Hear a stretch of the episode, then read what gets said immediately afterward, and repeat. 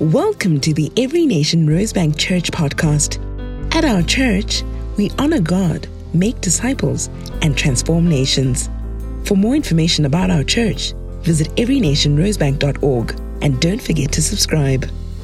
This is week two of our Set Apart series, and I was given the title of Holiness Lost. And when Pastor Simon gave that to me, I sent Jesse over there a message and I said, Is there what Simon's saying to me? Like, you know, I, I have to preach on holiness last, But I got over myself, and, and that's what we're going to pray tonight. So I really felt like let's just honor the word of the Lord tonight. Let's stand up and let's read, read, read this aloud together. Something we don't do often, but just for tonight, as it's the first service of 2024, let's be together in community. Now, the serpent was more crafty than any other beast of the field that the Lord God had made. He said to the woman, Did God actually say, You shall not eat of any tree in the garden? And the woman said to the serpent, We may eat of the fruit of the trees in the garden, but God said, You shall not eat of the fruit of the tree that is in the middle of the garden, neither shall you touch it, lest you die. But the serpent said to the woman, You will not surely die.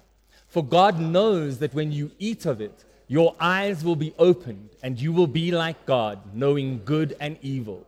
So when the woman saw that the tree was good for food, and that it was a delight to the eyes, and that the tree was to be desired to make one wise, she took of its fruit and ate. And she also gave some to her husband who was with her, and he ate.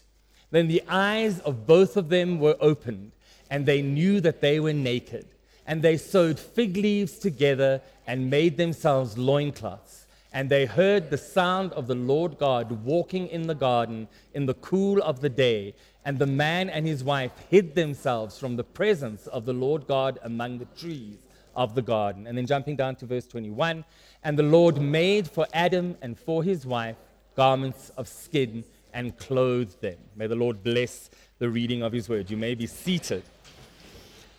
So, this is the fall of mankind, right? And we know the story well. The serpent comes and tempts and deceives Eve. And Adam and Eve eat of the forbidden fruit and they disobey God. And in a moment, they are cast out of the Garden of Eden. We know the story. But what's really interesting is this is chapter 3, right? And up until this point, God has been creating the universe. And every single day of creation, as it is the evening of that creation, God marvels at his own handiwork. And he says a phrase He says, It is good.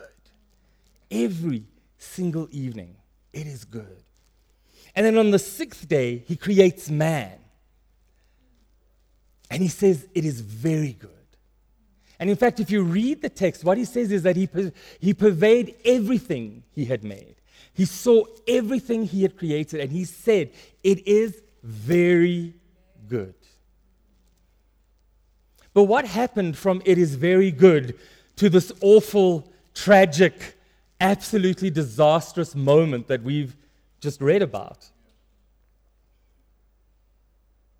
From being very good, how did we arrive at this single moment that literally sets the rest of the Bible story in motion? In fact, it sets the rest of human history in motion from this moment, right? Well, here we go. Now, the serpent was more crafty than any other beast of the field that the Lord had made. And he said to the woman, Did God actually say, You shall not eat of any tree in the garden? Not a nice picture.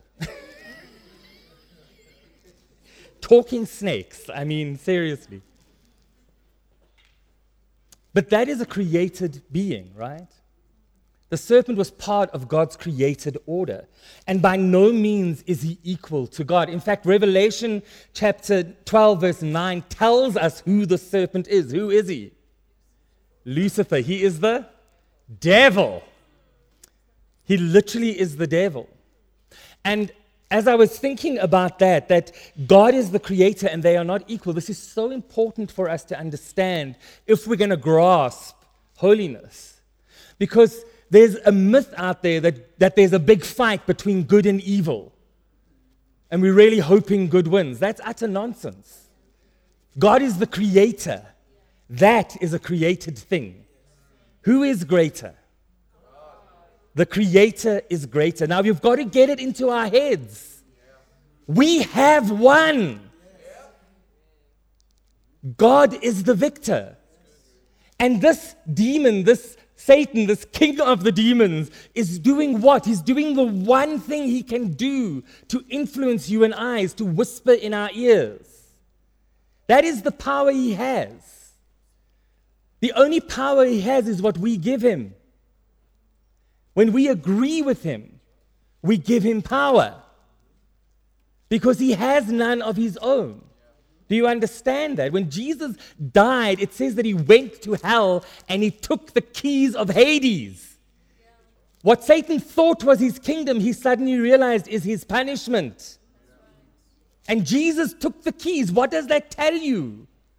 He cannot do anything apart from God knowing it. Now, he hates God's creation. He knows that the place that's going to hurt God most is his children. You know how much your parents love you. When something goes wrong in your life, you see how much your parents love you. Even if you haven't spoken to them for three years, they are there. And Satan knows that. And so he's whispering to the pinnacle of God's creation. He's coming to do what he does, which is to deceive. It says that he's more crafty. When you look, at, look up that word crafty, it says sly, cunning, shrewd. In this moment, he is being absolutely true to his nature. And in the book of John, chapter 4, no, sorry, it's here somewhere. It went out of it. John 8, verse 44, Jesus tells us the nature of Satan. He says he is the father of lies, he is the father of deception, of falseness. And so, what is he doing here? He is showing his true nature. He is only coming to deceive. He said to Eve, Did God actually say, You shall not eat of any tree in the garden? Isn't that interesting? He knew God's command. You see, that command was given in 217. We'll, we'll look there in a moment. He knows what God said.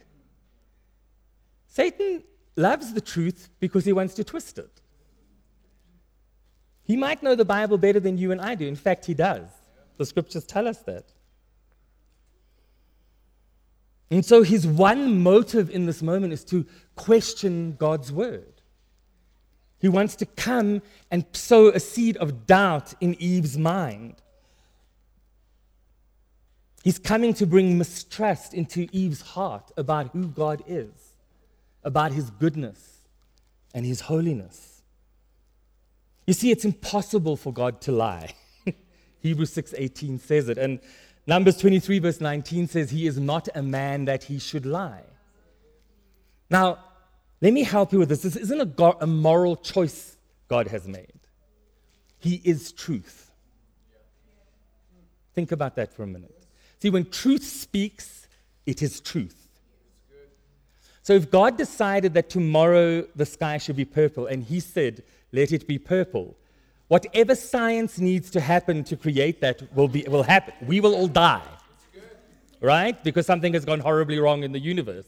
But if God wants it and He says it, it is true. Do you get what I'm saying? So God cannot lie because He is truth. So when He says it, it is truth. Satan is exactly the opposite. And can you hear what I'm saying? Some of you weren't sure in the beginning. This is where spiritual warfare happens. This is where spiritual warfare happens. We don't scream at demons. We make choices because we've given ear. The, the manifestation is us. And you see it in the story. So, deception means to mislead by appearance or statement, to delude. And the, the serpent is giving Eve false statement about who God is. And the woman said to the serpent, We may eat of the fruit of the trees in the garden, but God said, You shall not eat of the fruit of the tree that is in the midst of the garden. neither shall you touch it, lest you die. This is Eve talking back to the snake. Now, this is just a really, really good, wise tip. If a snake starts speaking to you in a garden, don't talk back to it.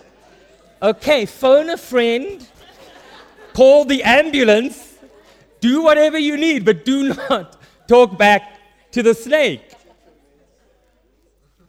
Take your meds. And is this where it all started going wrong? Is that Eve actually starts talking back? She entertains a conversation with the snake. Now, the original command that was given to Adam, it happened before Eve was created. There it is, Genesis 2:17. But of the tree of the knowledge of good and evil you shall not eat, for in the day that you eat of it, you shall surely die. It's clear, right? That tree, do not eat. Why? Yeah. I, who was here on, on New Year's Eve when I spoke about the promises of God, right? There's a condition eat of the fruit, die. Okay? Clear. There's nothing confusing about that, right? Can you see what Eve added into that? Okay, we'll come there in a moment. So, what three what Genesis 3 tells us is that Adam had obviously explained this to Eve. She knew the command. Not only did she know the command, but she obviously feared God enough and believed that God was authoritative enough that he could command because she has obeyed the command. But then she's done something interesting. What has she added? You shouldn't even touch the tree. God doesn't say that. And this is what happens to us as human beings. We want to please God, we want to be righteous, but we start getting weird about stuff. We mustn't eat it. In fact, we shouldn't even touch it. Don't think about it. Don't look at it. And what we do is we create an even more impossible standard for ourselves. Her saying, don't even touch it, is meaning she's interested. There's something curious going on there. She understands her own nature. And now she's given herself an even more impossible task. All God said was, Don't eat it. If you eat it, you'll die. Very clear. But what we do as, as, as human beings is we try and be more righteous than God. God is the only one who knows right from wrong. And in fact, Isaiah says that God is the only one who can tell you what is right and wrong. It is His choice alone. We cannot choose what is right and wrong. And that statement is Eve adding righteousness upon righteousness, making an impossible task for her to keep. She is setting herself up to fall. And that's what we do. There are things the Bible calls sin. Be aware of that. There are things it does not call sin. Do not make it sin on a mission trip to Zimbabwe, in one of the real crisis situations of Zimbabwe, there was a, we were supposed to go do ministry on the campus, and there was a mor- moratorium against any involvement on the campus because everything was so political, right? And we went and visited hospitals, and we went to orphanages, and we did whatever we could do to minister. And we, we were invited to a church, and we went along to the church. And this is a nation in crisis. And for an hour and a half, the minister spoke about why women shouldn't wear makeup. Is that how relevant the church is? Do you see what I'm saying? If you want to wear makeup, wear makeup. One of our pastors in the past said, We don't preach against anything that works. But, um,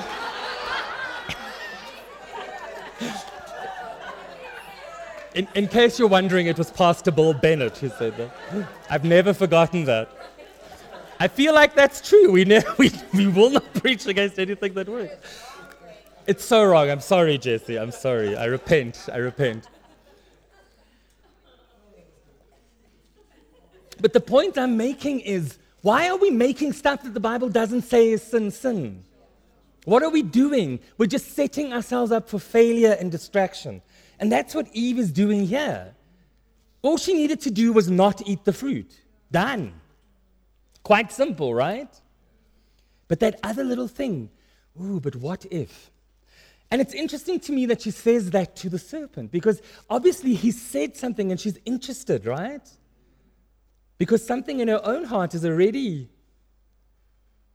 there's an idea. You, are you getting it?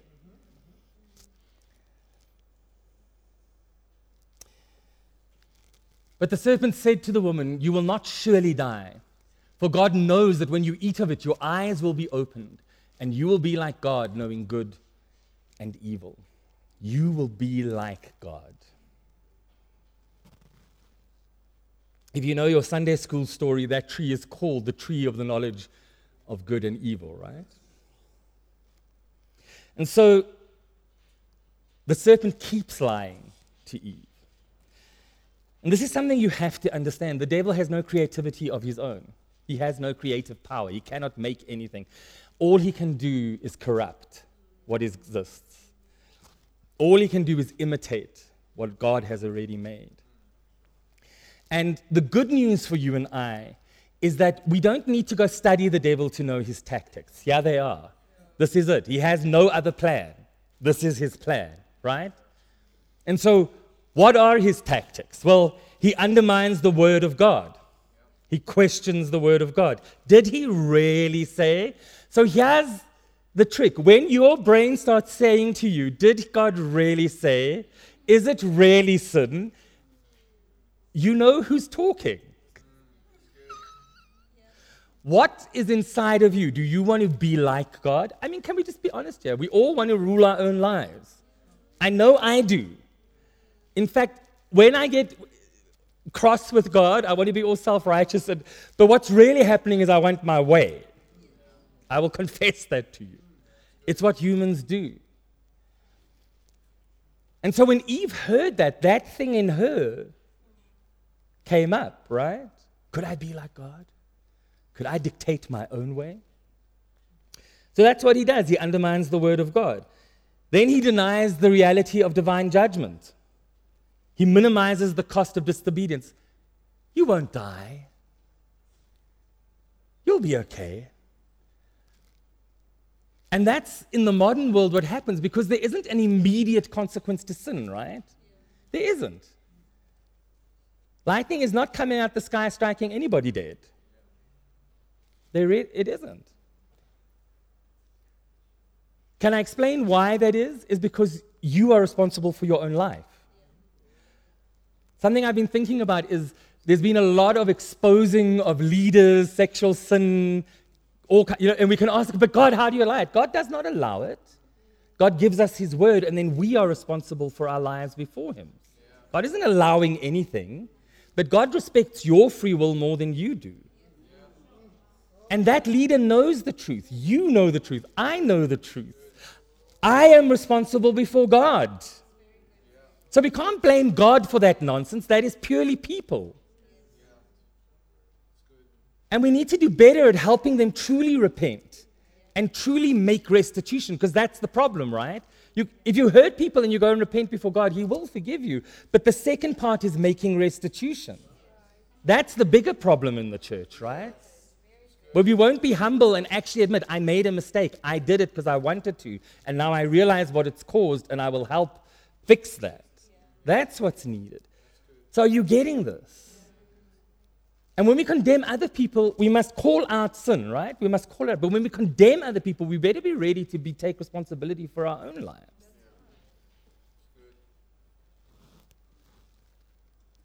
And, and the lie there is that because there isn't an immediate consequence, oh, maybe God's okay with this. No, we know the truths.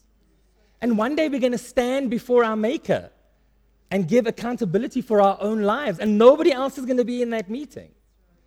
And no other name is going to matter to God. And so when the devil comes to deny the reality of divine judgment, if you suddenly think, oh, well, I had sex with my girlfriend, oh, nothing happened. Oh, okay. No, that's happening in here. He attacks the character of God. He's not good. And that's what's really happening. God's holding out on you. He's, he doesn't want to share his glory with you. He's living in a better Eden than you've got. Whatever, I don't know. But that's what he's trying to suggest. Something in Eve is believing it, something in her is buying it, right? And then all of this paints a false picture of freedom. What the world thinks freedom is today is doing whatever I want. It's a kind of freedom. But here's the problem with that kind of freedom. You can do whatever you want. I've just told you, your free will, God honors more than you do. It's your choice. Do whatever you want. But what's going to come, that you have no control over. And there are three or four Psalms that talk about the righteous looking at the unrighteous and seeing them sin wildly and given to every pleasure, and there doesn't seem to be any consequence. The end of all those Psalms is yes, but there will be a judgment day.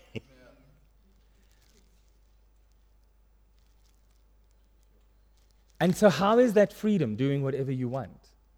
Because you will have a price to pay. G- freedom in Jesus is He has paid the price, He has taken the consequence.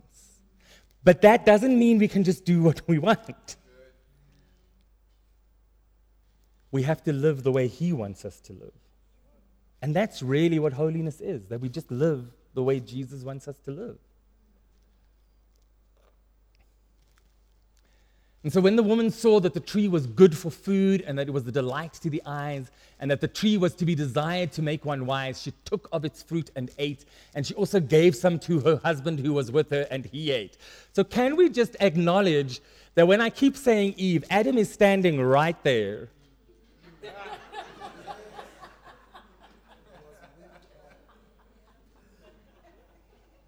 Right there. Because he, re- he doesn't object. He says nothing, he just eats the fruit.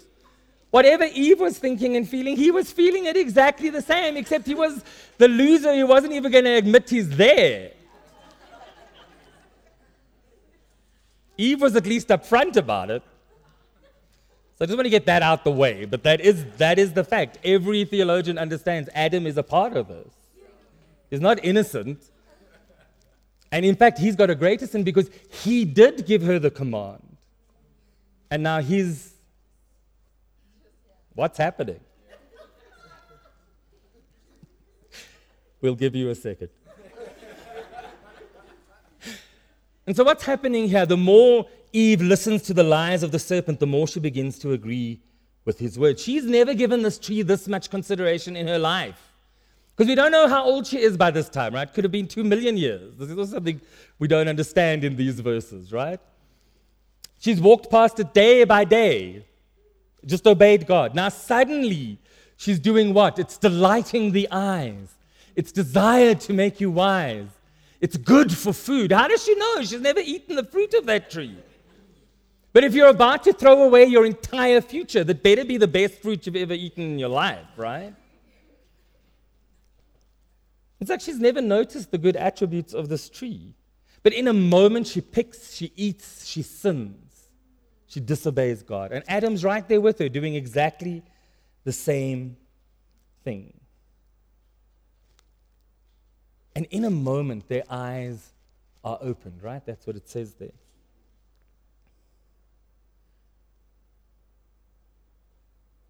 And what do they realize? That they're both naked. And their innocence is lost. Nothing's changed, they just know they're naked. And so, can you see? And this is the other tactic of Satan. He didn't fully lie about their eyes being opened, right? He told them, Your eyes will be open. He didn't tell them what they were going to see.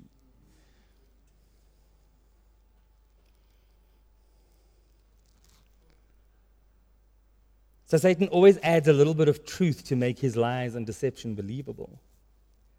But instead of self awareness and wisdom,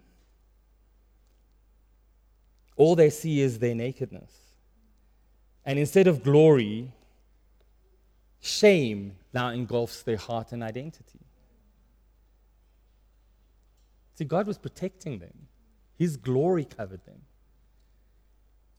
When the glory of God covers you, you're mighty, you're strong, your confidence is secure, your hope is made real, right? When you are your own covering, you've got nothing. And they didn't even have underpants.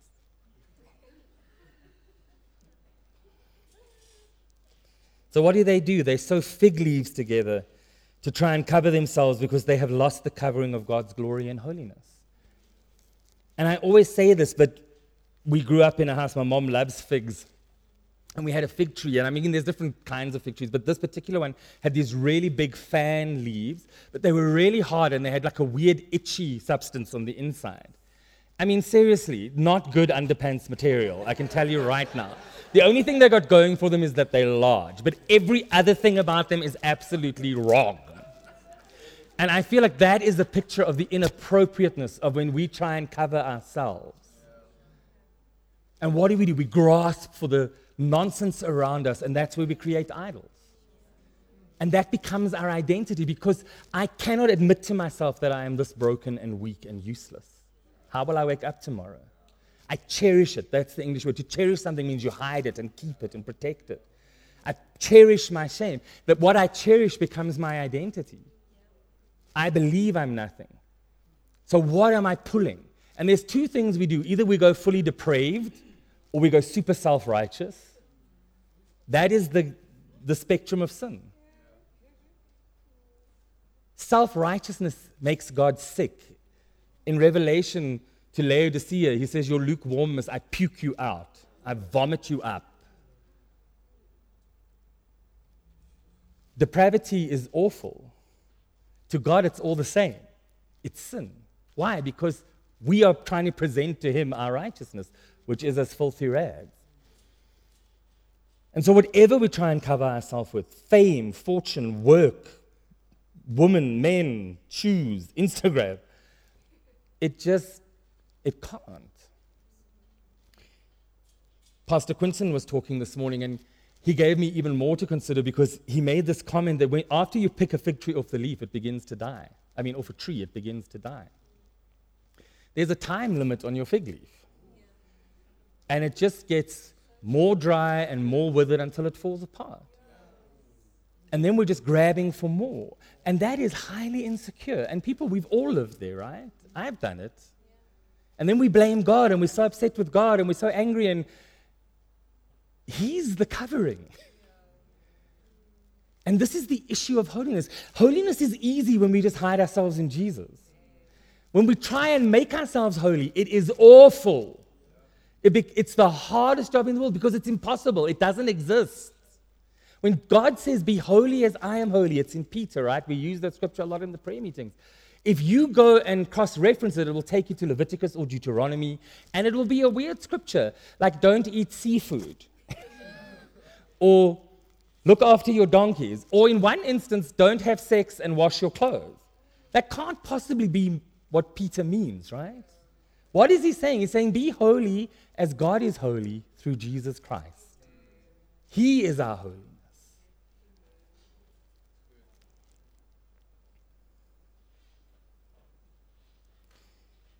And so believing the serpent's lies makes them willfully disobey God, and they can no longer trust in his goodness, kindness, love, or mercy. And that's what the disobedience does because I am trying to trust myself. When I want to be like God, I try and be like God and I realize I'm a failure. And then pride and arrogance comes in. And then I've got to prove to myself and God and the universe that I can be like God. And what happens? I cannot have relationship with him because I'm fake. And this, this part of the story, when God comes, He comes when He comes. Did He know it was happening? Did He know they were eating the fruit they shouldn't eat? Not a trick question. He's omnipotent, right? Omniscient. He knows everything. He's everywhere. He's got all power. He knew. Now, if I was God, I'd be like flying out of heaven with a broomstick and smacking it out, you know? smashing the serpent into smithereens. Sorry, I must use an inappropriate word. Beating the devil. Um, but he doesn't. Why? Because he doesn't change. Nothing in this story changes who he is. And he comes when he comes. And he is who he is and he does what he does. They're hiding in a bush with fig leaves on for underpants. Who's changed? Who's manifesting? Not God.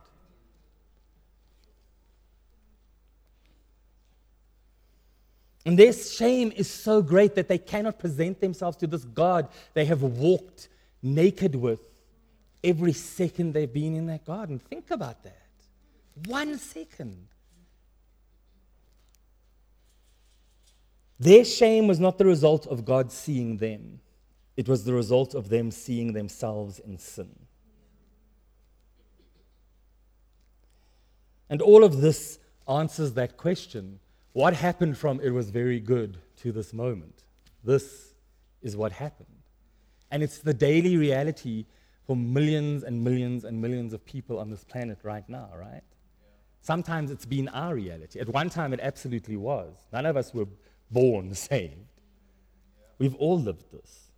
And so that's the story of how holiness was lost. And so, what did we lose? Just to make it absolutely clear, what we did lose in the fall, well, we lost connection with God. And now we experience separation. Has anybody ever felt far from God? Has anybody ever felt like it's hard to reach Him? Yeah? That's because of the fall.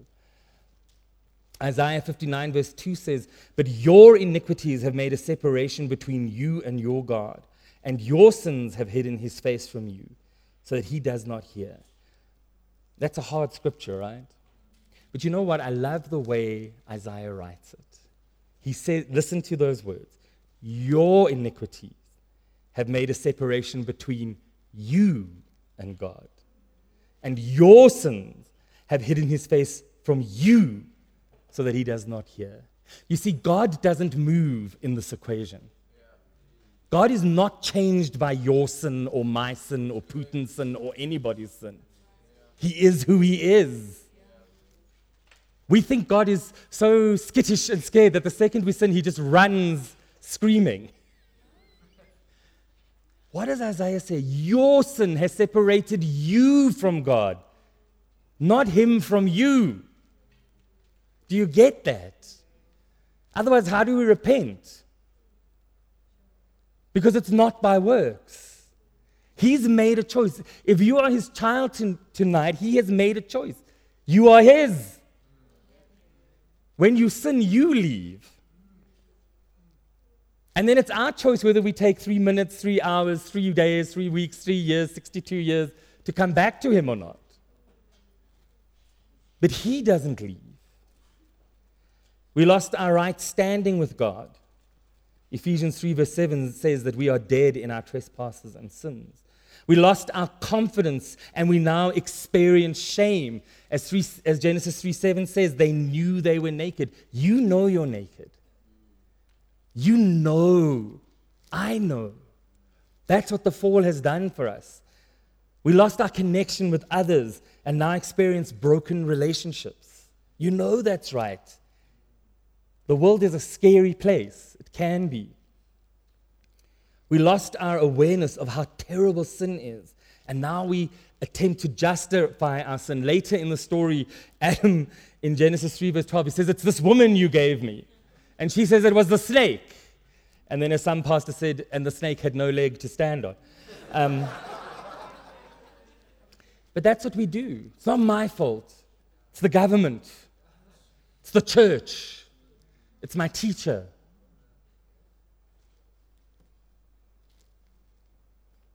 But the one thing that was not lost because of sin was God's pursuit of fallen humanity. See, the story challenges us that we have to acknowledge the consequences of sin, that we have to recognize our need for a Savior, and we have to embrace the restoration offered through Jesus Christ, because there is nothing else.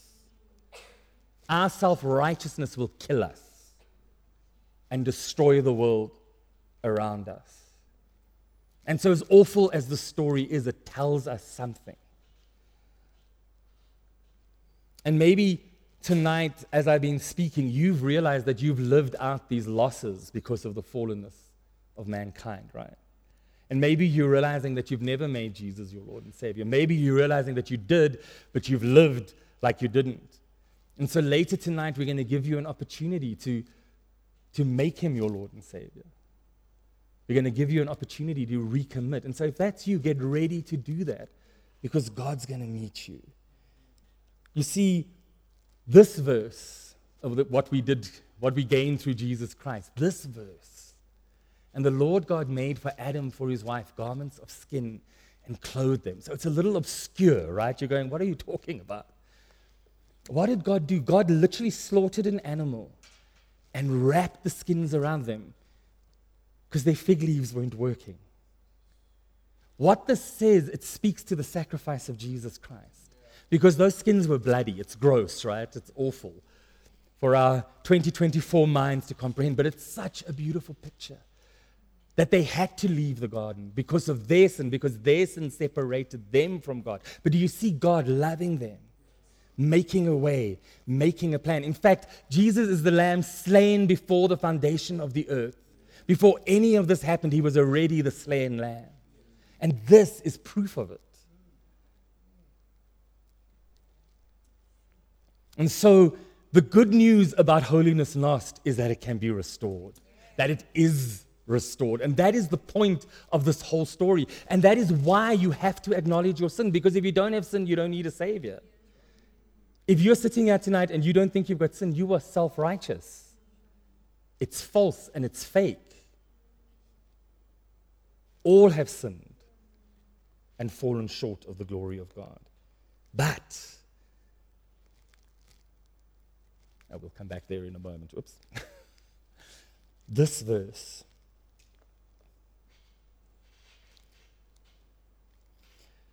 where they once tried to cover their own sin, God is covering them again, which is just awesome.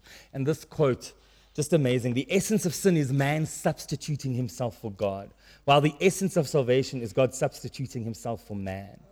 Man puts himself where only God deserves to be, and God puts himself where only man deserves to be. You get that?